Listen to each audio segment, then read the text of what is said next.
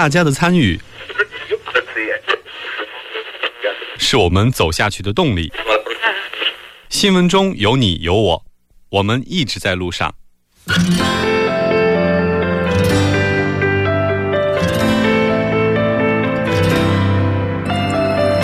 参与我们的节目，您可以通过手机短信的方式发送短信到井号幺零幺三，每条短信会收取五十韩元的通信费用，或者可以进入我们官方网站三 w 点 tbs 点 s o u r 点 kr 进行留言。我们期待大家的参与。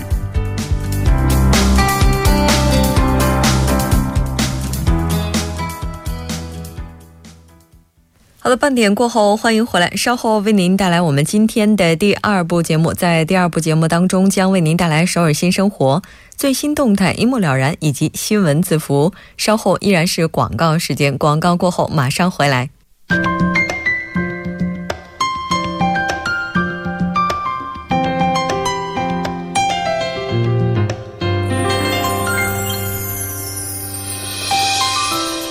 首尔新生活为您介绍首尔市面向在韩外国人推出的优惠政策、开办的教育讲座、举行的庆典。那接下来马上就进入我们今天的首尔新生活。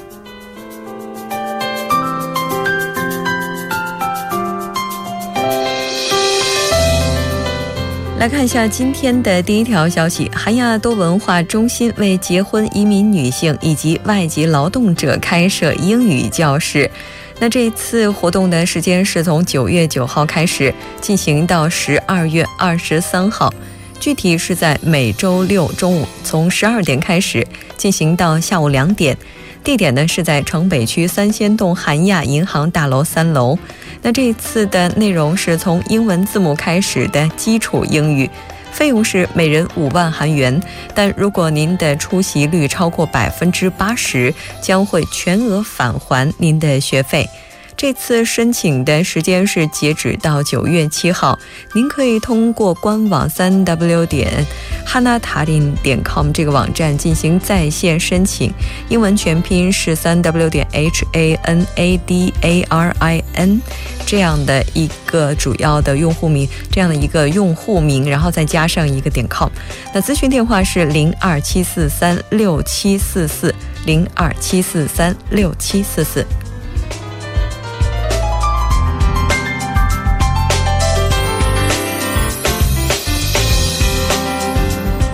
我们再来看一下今天的第二条消息：首尔国际中心与国民大学将以驻韩外国人为对象举办技术创业选拔赛。那以技术为基础，提供改善制造业或 IT 产业系统的企划案。经过一月十六号的预选赛，最终会选拔出来十组参加十月二十九号举办的大赛。这次活动呢，您可以以个人的名义或者以团体的名义进行报名。那具体的申请方式是，您可以登录官网三 w 点 global 点 s o u r 点 go 点 kr 这个网站，下载申请书，在填写相关信息之后，那和您的企划案一同发送到 sgcbizl at gmail 点 com。那这次的截止时间是到十月十一号。这次活动呢，当然也是有奖项的。一等奖将会获得两百万韩币的奖金，二等奖呢是一百万韩币，三等奖是五十万的奖金。那与此同时，也会赠予您将来转换创业签证的分数，另外也会提供税务、法务、专利等相关的商业专业的咨询服务。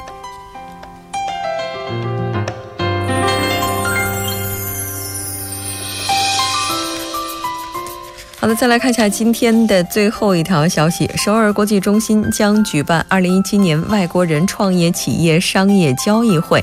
这是今年举办的第四次交易会，目的呢是宣传那些通过国际中心得到支援的成功创业家们，来分享他们的成功创业经历以及产品、服务等等这样的一些资讯与信息。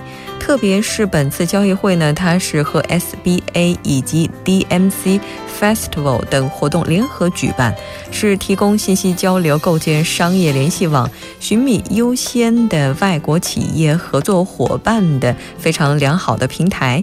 那这次活动的时间是九月二十一号周四下午从两点半开始呢，到下午的六点，地点是在马浦区上岩洞首尔产业振兴院一楼大厅。那这次活动是完全免费的，当然您需要进行提前的申请。您可以登录网站三 w 点 g o o 点 g l 斜线 n y u f v l 进行申请。更加详细的信息呢，你也可以登录三 w 点 global 点 s o u r 点 g o 点 k r 了解更多详细的资讯。好的，以上就是我们今天首尔新生活的全部内容。当然，也希望这些信息能够带给大家的首尔生活更多帮助。稍事休息，马上为您带来我们今天的最新动态，一目了然。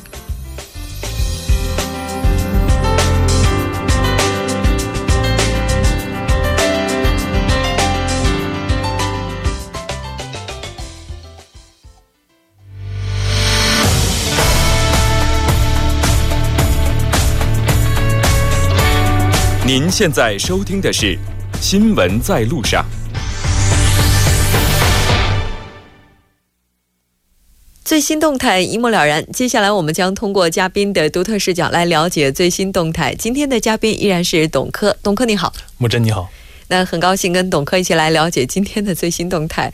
我在看到今天这个题目的时候，突然就有点就想起来我们之前可能学过的一篇古文哈，在古文当中就说这个玩物丧志哈，但是今天董科把这个玩物讲的非常的大，我们看看到底是怎么讲的，从哪儿开始？也不能这么说了。那今天我想谈的这个话题是什么呢？是斗蟋蟀。嗯，现在呢，你说如果是玩物丧志的话，如果是一个东西，你把它玩得好，玩得精，然后呢，你能把它发展出来很多的受众，哪怕是直播，哎，你也会把它拉动出经济中的效果来。所以说呢，我今天想说的就是什么呢？就是说这个中国的城市化进程呢，你看本来是举目瞩举世瞩目的，而伴随着这个城市化的诸多现象之一的，就是说这个从农村往城市来回涌动的这个农民工潮。但是呢，每年七月中旬到八月底的时候啊，很多外出务工的人啊，纷纷丢下乡下的工作，然后呢回乡，然后加之这段时间啊，这个学生放假，家家户户男女老少就人员整齐，甚至啊有村民介绍说，这段时间就是我们。团聚的日子，然后呢，比春节时人还全。你这都是因为他们要干什么呢？他们要回家找蟋蟀，斗蟋蟀，回家去找蟋蟀。这个理由也够奇葩的。我们来看看这到底怎么找。那这个东西呢，很多人就把这个找蟋蟀、抓蟋蟀这个过程叫做寻宝。那为什么这么说呢？那因为你说很多常年在外做工的人啊，那一到这个季节，他就会从这个不管什么多远的地方回到老家去捉蟋蟀。那蟋蟀呢，抓蟋蟀其实就跟寻宝一样，它需要运气啊。对。哎，你一旦抓到，我不瞒你说，它就是一大笔钱。嗯。那有多大呢？哎，我一会儿再跟你说。而且呢，你说你这个抓蟋蟀啊，你不光要有抓的技巧，你还有抓的运气。然后呢，就在这个蟋蟀市场交易的时候啊，你看那些人经常就是小心翼翼的把蟋蟀从自己那个小小箱子里拿出来，然后呢交给另一个人。对。然后另一个人呢再小心翼翼的放收起来，放到自己的小宝箱里头。你知道那种那种那种动作、那种神情、那种呵护的那种那种仪态，就跟那个哎，跟什么那个。珍藏了五百多年的鼻烟壶，那种那种有之一拼啊！我就问一下，董哥有没有抓过蟋蟀？我，我其实我小时候抓过几只啊。啊！但是呢，那哎，我抓的时候一般就是不是拍死就是捏死。哎，我我突然想起，我好像小的时候也是抓过蟋蟀的。那个时候会把它放在一个玻璃瓶子里，它那个时候的目的不是为了逗蟋蟀，只是抓，然后就看一看它，然后就把它给放了。嗯，你你们会拿它来逗是吧？不是，而且呢，而且就是小时候啊，你这东西可能是有些东西你在抓的时候，因为你特别特别谨慎，然后反之对你这个就不利于你去抓它。假如说那是一个蚂蚱的话，哎，我随便就抓起来了。但是蟋蟀的话，我真抓不好。啊，因为它太珍贵、太宝贵了，就特别担心拍死它，然后就非常容易失手。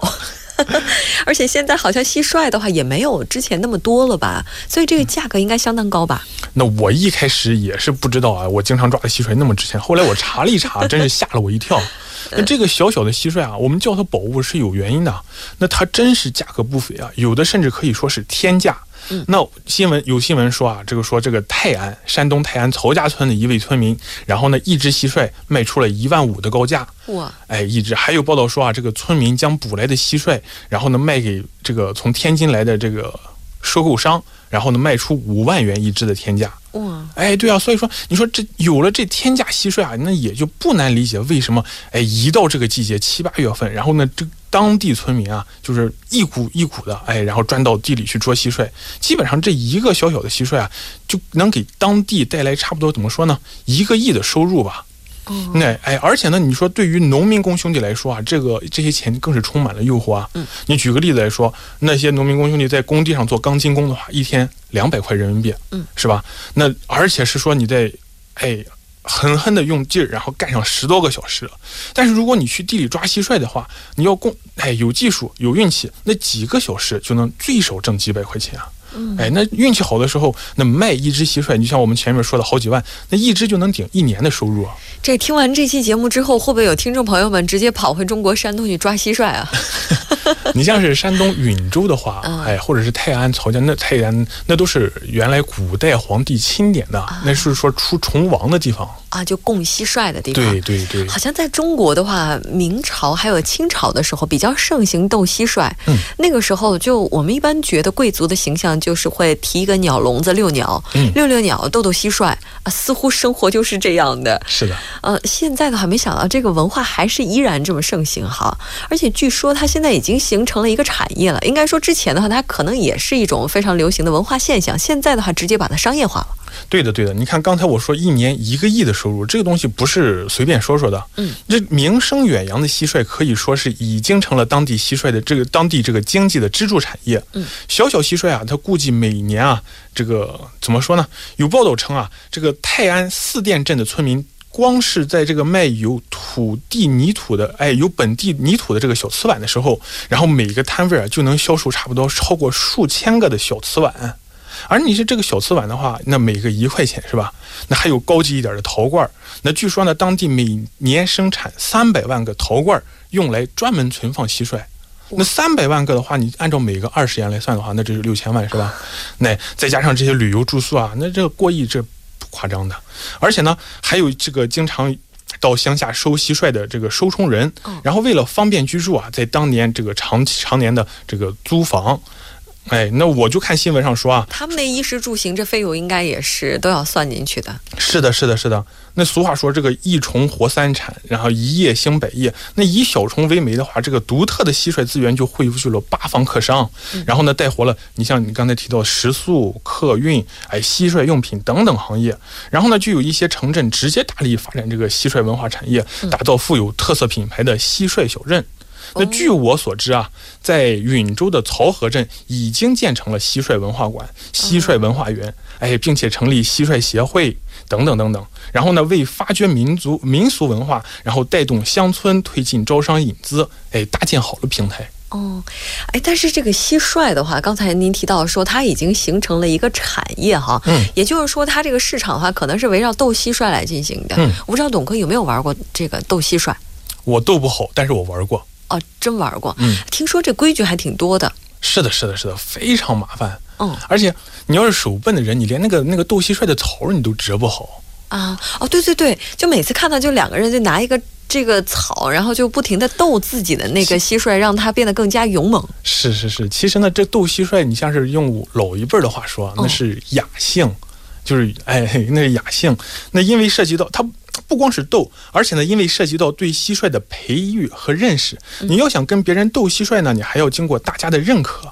哎，比如说呢，你选定的两只蟋蟀，你放进这个透明的赛场之前呢，你要由这个裁判官统一抓取，然后呢，激发这个蟋蟀的斗性呢，要用蟋蟀草来撩拨它，然后呢，主持人呢要有很高的公信力，然后呢，要求选手在五天之前就送去，然后呢，统一喂食、饲料和水，而且呢，你这个蟋蟀你不同。体重的不能斗，就说呢，这个蟋蟀的体重呢，它是以这个叫做针啊，就来记。那一针的话呢，它是零点二公克。哎，那互斗的蟋蟀呢，体重差必须控制在零点二针以内。而且你如果要参观的话呢，你不能这个撒香水啊、吸烟啊、喝酒这些东西都不行的，因为这个蟋蟀嗅觉很敏锐啊，你必须减少任何哎可能影响蟋蟀这个斗的因素。哦，哎，这么看起来，我倒是觉得斗蟋蟀这个事儿哈，绝对不是我们看的那个两个蟋蟀的主人拿这个草撩拨它们就能够让它们打起来，这个还是一个非常专业的过程呢。哎，但是不管怎么样哈，因为这样一个小小的蟋蟀能够这个促进一个地方经济的发展，这也算是他做出的比较大的贡献吧。但是不管怎么样的话，我们还是希望这个斗蟋蟀哈，不要让这个寻宝把这个蟋蟀给断了后。那好的，非常感谢董克给我们带来这一期节目，我们下期再见。好的，谢谢木真。稍后我们来关注一下这一时段的路况、交通以及天气信息。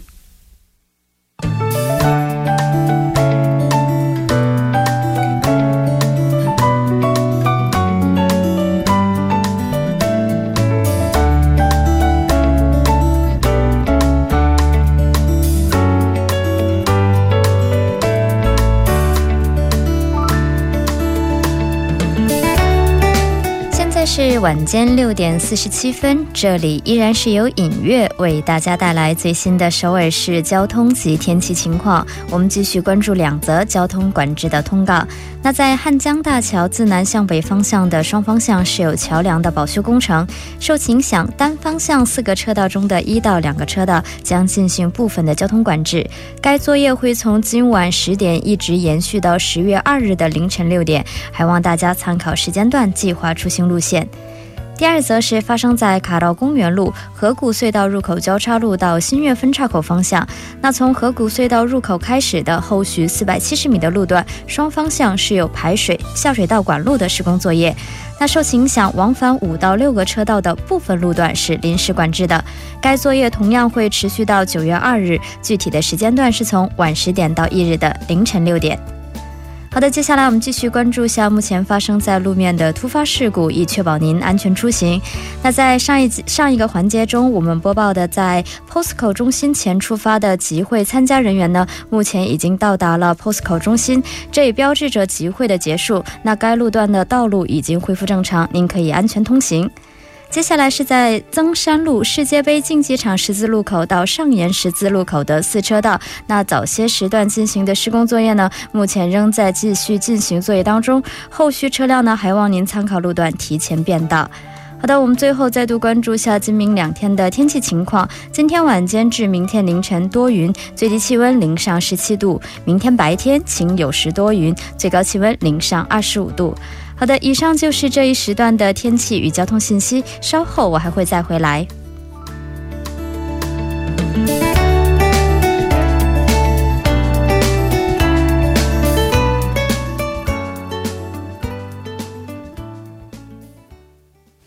聚焦热门字符，解读新闻背后。接下来马上连线本台特邀记者全小星。小星你好，木真好，各位听众朋友们好。很高兴跟小新一起来了解今天的新闻字符。那今天您为我们带来的是什么呢？好的，今天我带来的新闻字符是文在寅总统五一八特别调查。嗯，我们先来了解一下啊，这个五一八。那其实虽然说有这个特别调查，让很多年轻人再一次去回忆这段往事，但是可能它的来龙去脉不知道的人还是有的。一起来梳理一下。好的，那么这个，那么就是有关五一八这个事件的一个背景，需要追溯到一九四八年的大韩民国成立。那么大韩民国成立之后，李承晚当选为首任的韩国总统。但是当经历了就是月二五战争等等一系列的一些历史事件以后，当时韩国的总统李承晚可以说是不顾民众的要求，想方设法谋求连任总统。终于在一九六零年的四月十九日，愤怒的学生和群众发起游行，并且推翻了当时的李承晚政府，而这个被史称“四幺九革命”。在李承晚政府被推翻了之后，虽然由当时的国务总理许正代理国务代理那个总统一职，而此后由张冕担任总理的一个新政府出来了，但是很快四幺九革命这个成果可以说没有保住，由朴正熙为首的军人掌握了韩国的政权，然后这个政权一直持续到了一九七九年。自朴正熙被暗杀了以后，就有许多人，但是可能相信就是民主化会因此而到来，但是这个并没有按大家想象的这个趋势来进行。那么此后十二月十二日，全斗焕就发动了一二一二政变而继续实施独裁统治。那么到了一九八零年四月中旬的时候，韩国全国爆发了大规模的游行浪潮，而五月份五月初的时候，全斗焕政府则以戒严令来回应这些来自民众的一种呼声。可以说，在这么一个情况之下，爆这个。嗯，这个一个抗议的声音是被爆发出来了。那么，在五月十八日，一九八零年的五月十八日，组成戒严军分别六路包围了韩国全罗南道的首府光州市。而在当天上午的十点，在光州民光州民主运动的大本营之一的全罗南道国立大学，戒严军和学生发生了第一起。冲冲突，那么这也拉开了光州五幺八抗争的一个序幕。那么此后，学生与市民以全南道厅为中心，到光州火车站等地阻拦戒严军的进城，而军队向人群开火。那么最终，这个这个导致了，嗯，这嗯这么。那么当时戒严军的一个武力镇压，据后来的一个统计，一共导致了四千三百六十二名的人身伤亡，其中一百五十四名被确认死亡，七十名下落不明。嗯，是的。其实，关于五幺八，对于现在的年轻人来讲呢，也许都只是通过一些影视作品能够窥得其中的一斑。那刚才你也提到了五幺八运动的话，它整个给韩国社会带来的一些影响。那今天我们也来回顾一下五幺八事变发生当天的一些情况。好的，那么事实上，就如刚才所提到的一样，在全罗南道国立大学打起了。第一响就可以说是打起了五幺八整个抗争的第一炮。那么此后在一直到五月二十日晚上，二十万人在全南道厅进行集会示威，而市民组织了两百多辆出租车和公共巴士突破戒严军的封锁，到道厅来助威。那么戒严军与此同时切断了光州与外界的联系。那么担心失控的情况下，二十一日凌晨，戒严军开始向示威人群开火。当天就造成了五十四人死亡，而与此同时，韩国政府对于舆论进行一个当时的韩国政府进行一个管控，那么导致许多外界的人士是并不知道当时光州的一个情况，而韩国的全斗焕政府也称五幺八的一个民主化运动被称为一个事变或暴动。嗯，是的。那其实历届政府的话，应该说对于五幺八运动的态度也都是非常复杂的。那历任政府的话，也都试图对他进行调查。我们来看一下这个情况。是的，那么在一九八七年六月的民六月民主抗争发生之后，当时的全斗焕政府最后是被推翻了。那么在那么当时的一个真相，就五幺八运动的真相，也逐渐被许多国民所知。那么，在一九八八年第六共和国成立以后，韩国为寻求国民和谐，将五幺八事件证明为光州民主化运动。而一九九三年。据金永三政府上台以后，那么他当时也发表了五幺三谈话，表示一九八零年五月在光州发生的流血事件是为民主主义的发展打下了基础，可以说是为这场民主化运动证做了一次证明。而此后就开始了纠正错误的一些调查工作。嗯，是的，应该说面对历史的态度还是非常客观的。那这一次的话，文总统宣布彻查五幺八运动，这个契机是什么呢？啊，是的。那么就像刚才所提到一样，事实上有许多政府都进行了一些纠正错误的历史的一些工作，但是呢，有一个有一个非常根本性的问题，就是在于，就即便是政权在不断更替的过程中，但因为军队这一个集体的一个封闭性，那么很有可能现在做调查的这些人可能是戒严军当时的一些后辈，就诸如此类的一些可能性都会存在。所以说，像在卢武铉政府的时候，就曾经承诺过，说在说会把这个事情给大家一个交代。而当时文在寅也是当时的一个青瓦台民政首席官，但因为各种原因，这个调查最终也没有得到预想预期的一个结果。嗯，是的。那在文总统下令调查之后，迄今为止的话，有没有一些成果呢？啊，是的。那么事实上。那么，事实上，本本次调查是时隔三十七年来国防部首次进行的一个首首次组织调查团进行调查，而与此同时，文在寅总统是宣布彻查五幺八，可以说这也对军部势力为首的一些击毙宣战的一个根源。嗯，是的。五幺八的话，距离今天已经过去了有几十年了，有很多的真相呢，也许还仍然没有浮出水面。当然，那我们相信时间会给予他非常客观公正的评价。好的，非常感谢小新给我们带来这一期节目，我们下周再见。再见。